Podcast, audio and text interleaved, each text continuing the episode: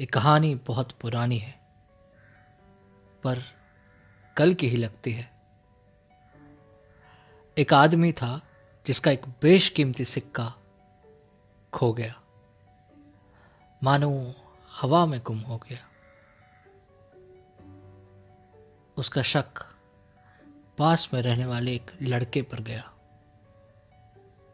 उसने गौर से देखा, वो लड़का चोर दिखता था। उसका उठना, बैठना, हंसना, बोलना बिल्कुल चोरों जैसा था। कुछ दिन गुजरे। आदमी को अपना सिक्का अपने घर में ही मिल गया। उसने पास में रहने वाले लड़के को एक बार फिर से देखा। वो लड़का अब दूसरे लड़कों जैसा ही था।